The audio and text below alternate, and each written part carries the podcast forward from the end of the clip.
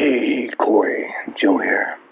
Yeah, um, I knew about Abbott and Jerzy, um, that they had some sort of correspondence, and then uh, it's typical of falling out over politics. If I remember, one sec. Uh, little baby marzipan's getting into a daffodil. Uh, I'm gonna have to make this quick, but look, if you guys are gonna follow through with this podcast idea, I'd certainly look into Jerzy Kosinski. Uh, you don't get darker, stranger. Uh, I hate this word, but in a sense, kinkier than Jerzy Kosinski. Kosinski? Hmm, my interest was piqued. Before starting this podcast, my dear friend, the poet and novelist Joseph Harms, was probably the only person I'd ever met who'd call himself a Kosinski fan. And believe me, after selling books for the past 18 years in New York, Santorini, Greece, and here in Spain, I know plenty of readers. I myself had never opened one of his books, and all I really knew about the guy was that he was a Jewish Holocaust survivor from Poland who wrote a disturbing novel about his experience during the war, then wrote a number of other books that no one reads, save being there occasionally because it was turned into a film starring Peter Sellers. And then at some point in the 80s, he was accused of plagiarism and of not writing his own books, and eventually he killed himself. That's all I knew. So you'll imagine my surprise when later that day I received these messages from Joe. Hey, Corey, Joe here. Sorry about that, man. Uh, common flowers, household plants, even can be quite poisonous. So, yeah, I had to get that from marzipan. Anyway, on to Jerzy. Uh, look into the Manson murders. Uh, he was supposed to be there at the Tate residence. Um, lost his bag, supposedly. Uh, the airport did in New York City, and he stayed a day late. Uh, all right, there's that. On top of that, wrote a scene exceptionally, I mean, remarkably like the Manson murders previous to the murders. Uh, third, when Polanski heard, he said it's Kosinski. Kosinski did it. Whether he manipulated Manson uh, or did it uh, as partners with Manson, but at a distance, that was Polanski's take. Okay, uh, more later. Hey, Corey, um, Joe here. Uh, look into costumes, prosthetics, um, even down to like fake wooden legs that go around like a leg, um, fake noses, so on. Carry him around with him uh, in his trunk and don them and go into parties and ask people he knew was close to what they thought of Jerzy. Um, seems small, but when you think about it, what a freak. All right, more later. A freak indeed. And that was just the tip of the iceberg. The Kosinski tales continued and got even more twisted. Hey, Corey, Joe here. Looking to, um, Jerzy, uh, hiding in walls. So here's the thing: um, at parties, he would scope out the host or hostess's place, and if it was the right kind of apartment, um, and he could get in, well, he would, and then he he'd live in the person's uh, walls without food, without water, spying on them, um, taking notes. Uh, God knows for what. Uh, his own perverted intel. Um, much like, uh, do you remember that is such a good movie? Uh, I think from the 80s uh, with Gary Busey, I think. Uh, Hider in the House. Jerzy was Hider in the House.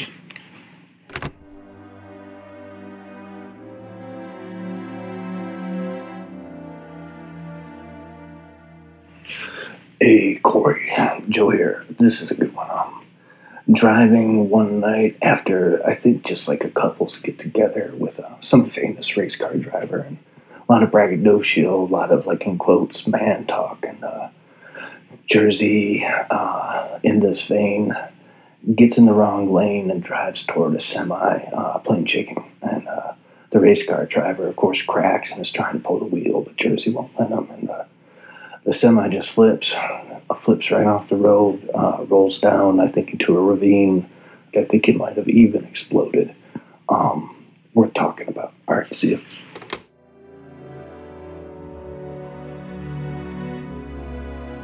Hey, Corey, Joe here. Um, another thing popped into mind uh, Jerzy's incredible sexual prowess, um, honed uh, assiduously. Uh, through breathing techniques. He could hold his breath for like 10 minutes and, uh, uh, and some sort of weird heart control.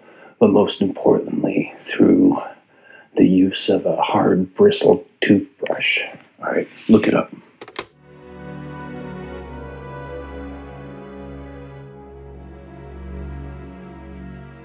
There you have it, folks. The WhatsApp messages that started it all.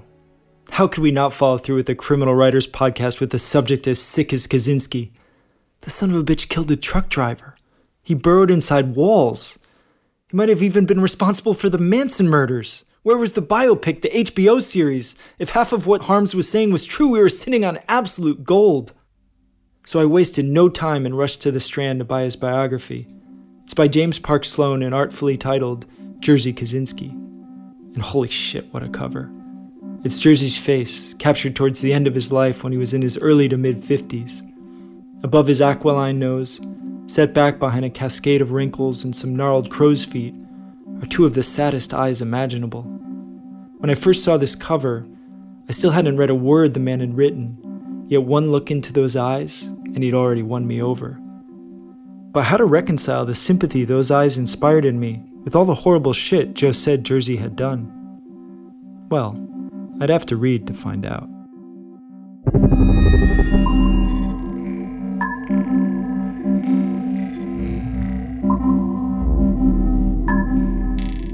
That day, Corey also bought a different writer's biography, and when he came back to Spain, he gave it to me, claiming it was a gift. A thousand page biography is already a pretty big imposition, but when it's about an author whose books I've never been even remotely interested in reading, fucking hell. It's not that I didn't enjoy the parts about his terrible behavior and his constant trolling of both conservatives and liberals. It's just that I had to read a thousand pages when I probably could have just Googled his name and learned all I needed from this lovely little op ed The Guardian published right after his death, titled Farewell to Norman Mailer, a sexist, homophobic reactionary who hated authority, homosexuality, women, and most certainly himself.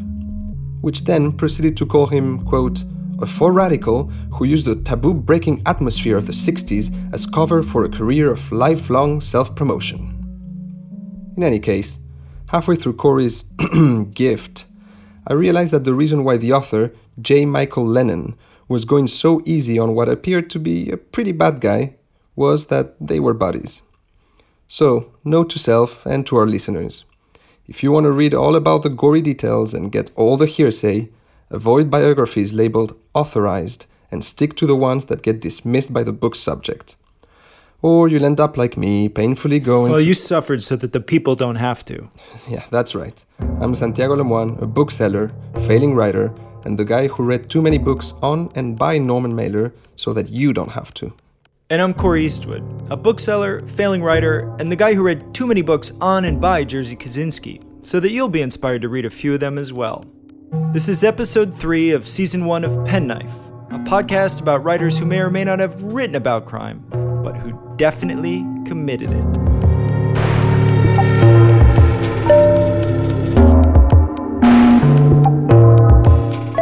If you listen to the first two episodes of this podcast, and if you haven't, we suggest you do, you learn about Abbott's life behind bars and his brief, tragic sojourn into the outside world.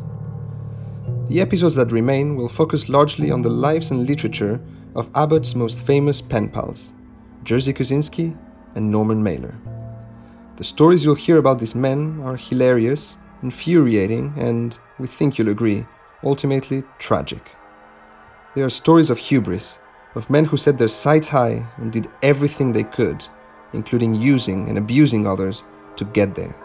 And when they did, they both stumbled, plagued by literary controversies and off the page scandals. One was able to regain his footing, one was not. Their lives just like Jack Henry Abbott's, are stories of the American dream. And like most American dream stories, they involve plenty of violence.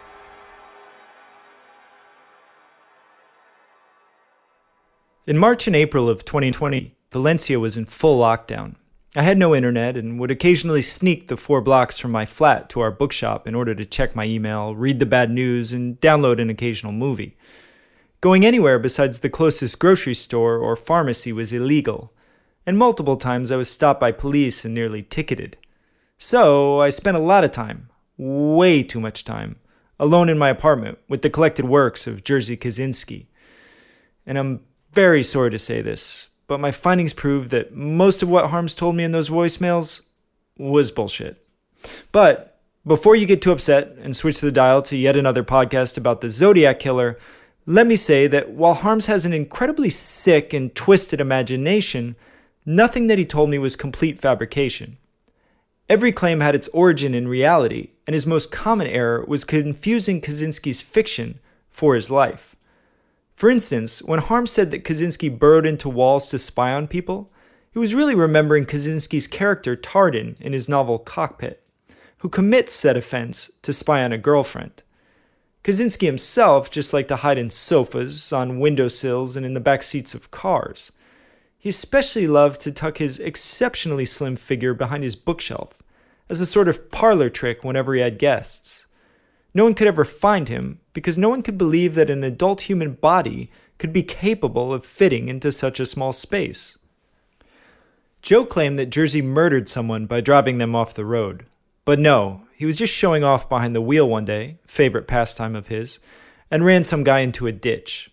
There's no mention of the other driver dying, and I think that's something we would have heard about if true. And Manson? Well, we'll get to Manson later. But that bit about his sexual prowess and strange methods for enhancing it, that's more or less all true, and for better or for worse, we'll get to that as well. What Harms did in misremembering, or perhaps deliberately giving me false leads, was probably exactly what Jerzy would have wanted. Or at least, it's exactly what he did himself. Everything Kosinski said about his own life and wrote in his novels was basically a hybrid of fact and fiction. No one, not even Park Sloan, Kosinski's biographer, was able to fully parse the two. And the truth is that Kosinski himself often seemed not to know or not to care where fact left off and fantasy began. This is all to say that though I've read as much as I could on Kosinski, everything that I or anyone else says about his life should be taken with a few heaping tablespoons of salt. Jerzy Kosinski told lies, and then he retold lies, and then he revised his lies and told them again. He was a master of disguise, often donning elaborate costume, sometimes pretending he was mute or deaf, blind, or castrated. He was known to deliberately misdate letters and book inscriptions, and to lie about inconsequential matters. Why? Perhaps just to fuck with people and see how they'd react perhaps to obscure his reality and lead those who might try to understand him astray. Perhaps, because he never showed the outside world the real Jerzy, the identity he presented was always somewhat of a performance, a costume to put on or discard at will. In essence, he lived his entire life like a cunning child in hiding during the Holocaust, or, less generously, like a fugitive on the lam.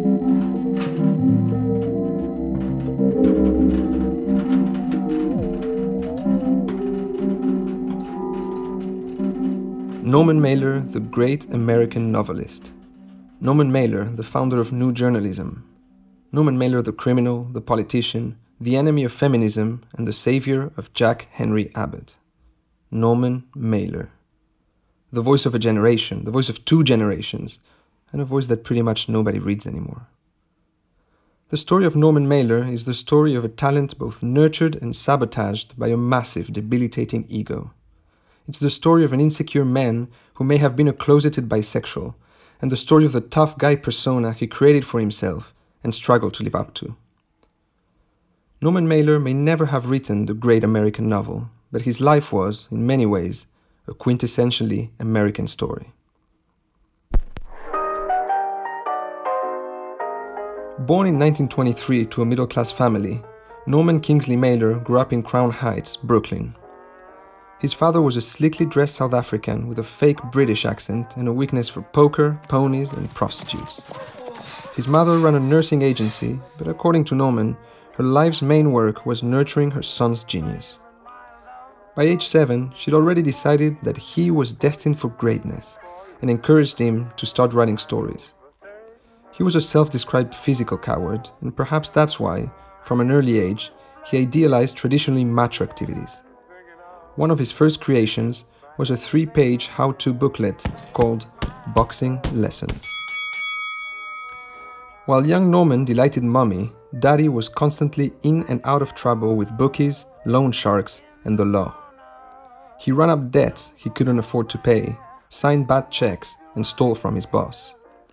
A drunk of the lecherous variety, he once grabbed Norman's second wife's ass, and an outlaw of sorts, Norman was definitely his father's son. From his mother, he was gifted a massive ego, and the belief that, if his life were anything less than better than everyone else's, it would be a failure. So, as we've said, Harms's claims, as well as Jerzy's stories about himself, were all more or less bullshit. But the truth, or as close as we can approximate in the strange case of Mr. Jerzy Kosinski, is in some ways even more bizarre. He was born Józef Lewenkow to Jewish parents in Łódź, Poland in 1933. Financially, the family was comfortable, and culturally, they occupied an equally comfortable place amongst Łódź's Jewish intelligentsia. His father worked in the textile industry, and his mother tended the house. Nothing wrong with either of those lives, but words like comfortable, normal, or middle class were not words Jerzy ever wanted attached to him.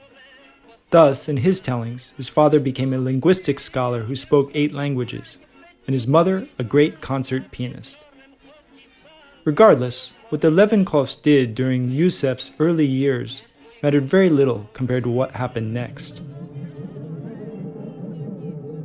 In late 1939, shortly after the Nazis invaded Poland, the Lewenkows left Łódź and headed east to the village of Sandomierz. There, they lived openly amongst other Jews for over two years until the Wannsee Conference in January 1942 made clear that the so called final solution would be the mass extermination of the Jews.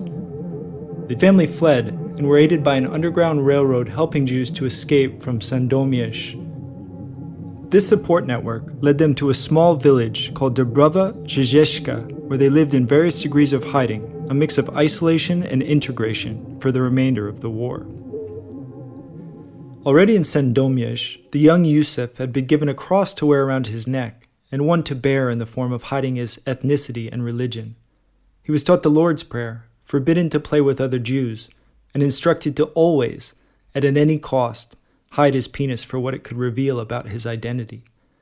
And of course, once the other village boys, who already judged the newcomer with his dark Semitic looks, found out he was hiding it from them, they made it their mission to expose him.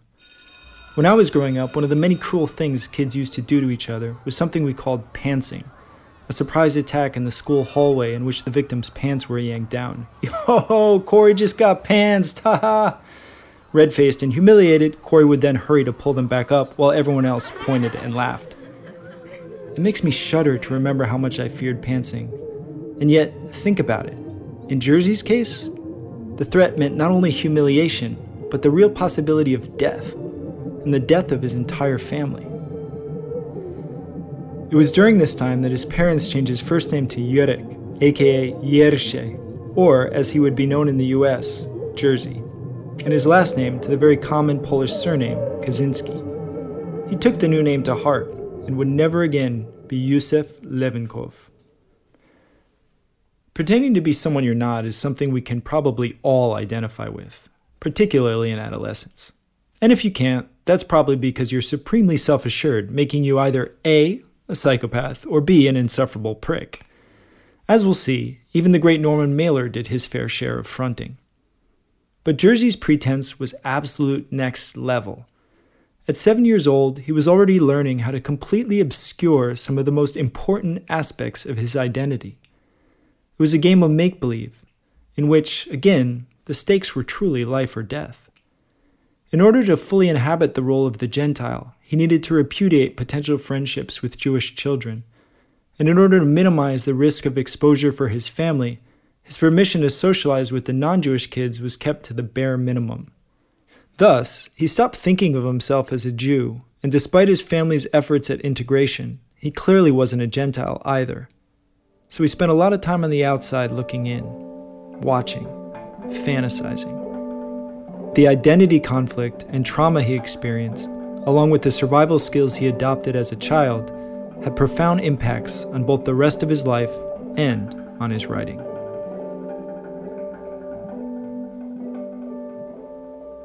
If watching was Kosinski's favorite thing, Mailer was obsessed with the exact opposite. He wanted to be seen. The problem was that he'd enrolled in Harvard to study aeronautical engineering, and while airplane engineers can make a ton of money, they seldom appear on TV, marry famous actresses, or get books written about them. And that was no good for Norman, whose plan was to get famous or die trying and so he decided to take some creative writing lessons. Which these days, kids, is the exact opposite thing you should do if you want to get rich and famous. exactly. The first lesson for any creative writing student is simple to write, you must read. Dos Passos, Thomas Wolfe, Faulkner, and of course Hemingway were among Mailer's favorites, as were D.H. Lawrence and Henry Miller, who wrote about what very well might have been his life's greatest passion sex. Mailer entered Harvard a virgin, obsessed with getting rid of that label as soon as possible. Mostly, though, he just fantasized and put those fantasies to paper in the form of his earliest short stories, such as Lovebirds, an autobiographical tale of two 17 year olds who travel to brothels to lose their virginity, but end up losing their nerve instead. And He Was Her Man, about a guy who murders his adulterous wife and her lover before committing suicide. Despite all the writing about fucking, Mailer wasn't making much progress until the glorious day when someone let him stick a hand down her pants. Afterwards, when he got back to his room, he forced his fingers under his roommate's nostrils and, ever the poet, exclaimed, With that! It's a stupid story about a stupid young man, but illustrates the way he, and most men frankly, viewed sex as conquest. Things didn't necessarily improve, though. Later in life, he would literally refer to his penis as, quote, the retaliator, and to one of his characters' penises as, quote, the avenger. Also, his desire to immediately share the sexual experience with another male, which, again, is pretty much something all boys do, might hint at a controversial aspect of Mailer's story. Many claim that he was bisexual, that he liked to sleep with gay men as long as there was a woman present, so that it could be chalked up as a threesome, and that he was obsessed with asking his partners about the sexual prowess of the other men they slept with. If in fact he was bisexual, it was his greatest secret, a secret he would do anything to maintain. From continually spouting homophobic nonsense to championing himself as the greatest lover his female partners ever had, Norman Mailer made an art out of performing toxic masculinity. Anyhow, he eventually managed to lose his virginity, and with that weight now off his shoulders, something else would capture his attention. Something very, very big that was blowing up across the Atlantic.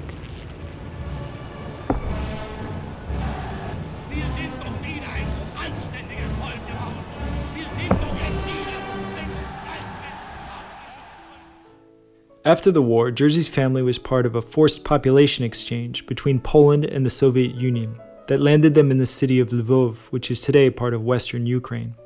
His father parlayed his support for the Polish Workers' Party and the Red Army into a well compensated job as a manager of a local company. And again, Jerzy resumed the life of a child of relative privilege. Two years later, another resettlement plan allowed the Kosinskis to return to Łódź, where the family was set up in a nice villa with a live in servant. There, Jerzy went to high school and college and cultivated his two main passions photography, and yep, that again, sex. Throughout his late adolescence and early 20s, he was rarely seen without a camera around his neck. He was a portraitist, and his favorite subject was women, particularly the beautiful, scantily clad variety. His camera was not only the tool he required to make art, it doubled nicely as a prop to lure his subjects into bed. Yes, our Jerzy was one of those, baby, you're absolutely gorgeous, you should be a model and I'm gonna make you one kind of super creeps. A big fan of the casting couch, he once ran an ad in a local newspaper that read, Young girls wanted for film Polski. and listed his address as the tryout location. Friends noted that he had remarkable powers of seduction, that he could literally pick up a woman between tram stops, and that he was always willing to spin the most outlandish lie or inhabit a completely different persona to get a woman to sleep with him. That many of them had boyfriends or husbands was rarely an issue for Kosinski, save the one time he photographed and seduced a policeman's wife. The cop pulled the gun on him, but Jerzy was able to duck out the window and flee. He managed to save the naked photos of the woman, but not his trousers, as he shot himself in the escape. And as our friend Joe was so eager to point out, one cannot talk about Jerzy Kosinski as a sexual being without talking about his extraordinary penis that was said to achieve erection instantly and maintain it indefinitely. A friend of his at the time, Tadeusz Kraus, said he once saw Jerzy rub his penis, both the sides and over the tip, with a hard bristled toothbrush in order to show how pain resistant and superhuman the member was. Kraus saw it in action often because Jerzy had an affinity for bringing a male partner with him to sleep with a woman. This was not, as Kosinski assured Kraus, because he was homosexual, but rather because it allowed him to do his favorite thing watch. By the end of the summer of 1941, while Mailer was getting serious about his writing, he met the woman who would later become the first of his six wives, Beatrice Silverman. Like most teenage couples, they spent most of their time together shagging. She was a lot more experienced in bed than he was, and this fact tortured Mailer. The idea that someone else could screw or write better than him was absolutely terrifying. Both in bed and on the page, he had to be number one. But outside the bedroom, all hell was breaking loose. Mailer pondered. While worthy young men were wondering where they could be of aid to the war effort, and practical young men were deciding which branch of the service was the surest for landing a safe commission, I was worrying darkly whether it would be more likely that a great war novel would be written about Europe or the Pacific. This is classic Mailer. He continually pursued experience just to write about it. And what better way to pen the great war novel than to first pull the trigger of a bolt action M1? If killing or being killed was what it might take, then so be it. Norman Mailer saw life as a means to literature, and literature as his means to fame.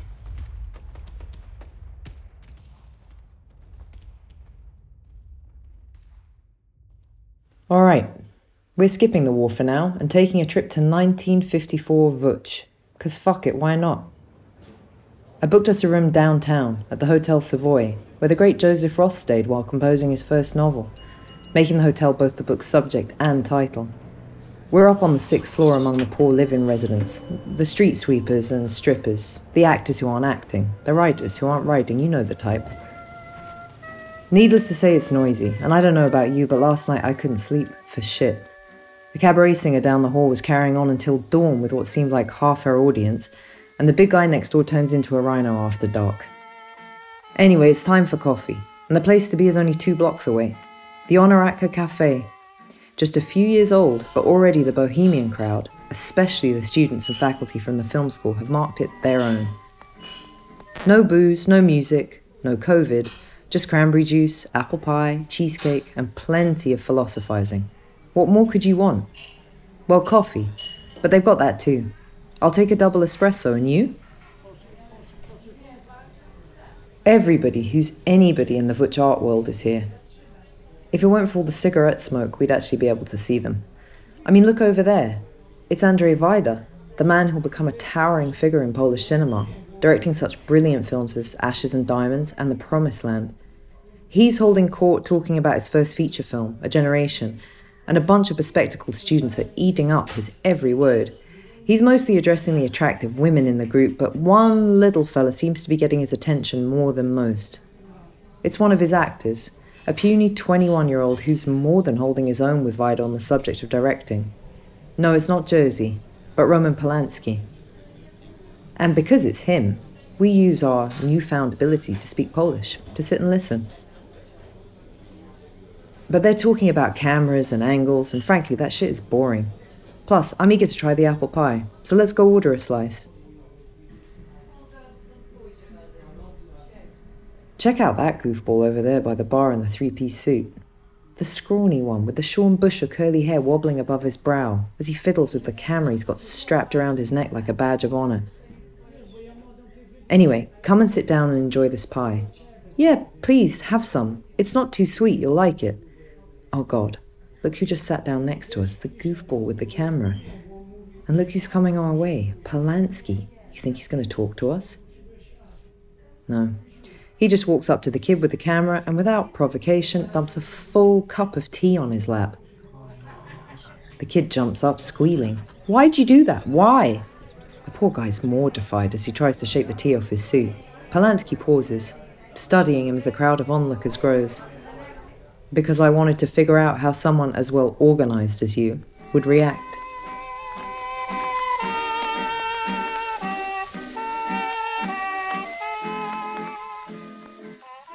At this stage, Polanski was already somebody, while the guy with the wet pants, yeah, you guessed it, Jerzy Kosinski, was just a kid with a camera. But even back then, Kosinski was highly ambitious, and also well aware of how the art world's pecking order works. So he let the incident slide. Years later, the two men would be connected by that horrible night on Cielo Drive.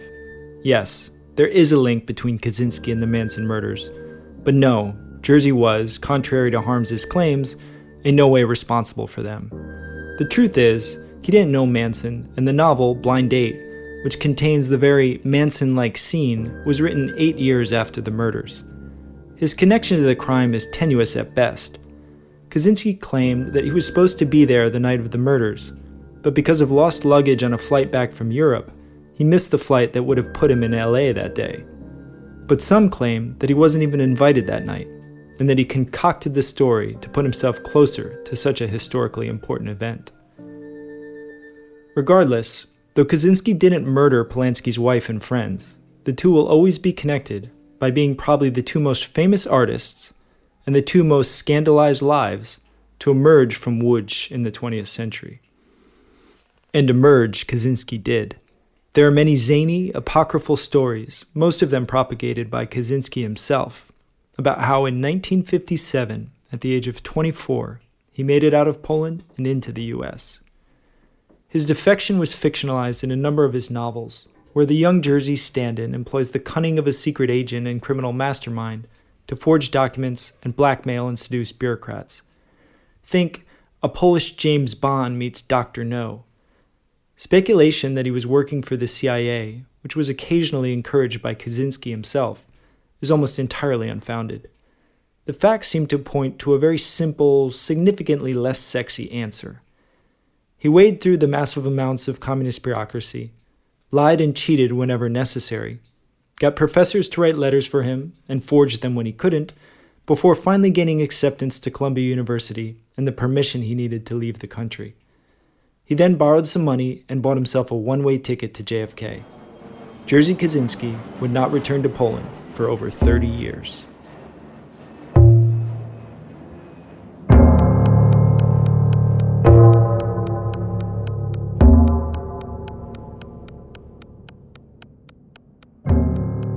Big thanks to Joseph Harms, whose sick and twisted imagination can be enjoyed in all its splendor in classic novels such as Ball and Cant, and his brand new book of poetry, Noose, which is available at most of my bookstores. And make sure to join us in episode 4, for stories of Norman Mailer making pork and beans and Jerzy Kosinski making babies.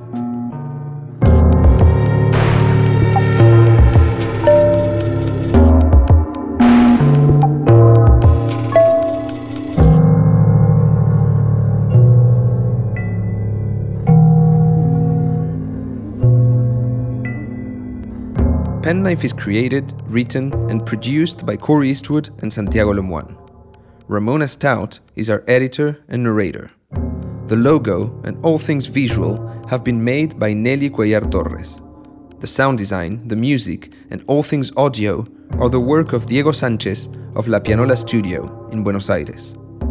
Our website, penknifepodcast.com, was built by Flor Lopez. And a very special thanks to Mr. Rico Benelli for letting us turn his spare bedroom into a recording studio. Season 1 of Penknife took us two years to make. We're eager to get started on season 2, and trust me, we've got some really good stories about writers behaving badly, but to do so, we need your help.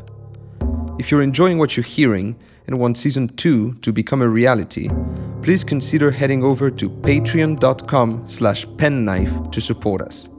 A cup of coffee or two a month would go a long way. Please don't forget to subscribe, rate, and review Penknife on whatever app or platform you're using. And most importantly, if you like the podcast, please tell a friend about us. And thank you for listening.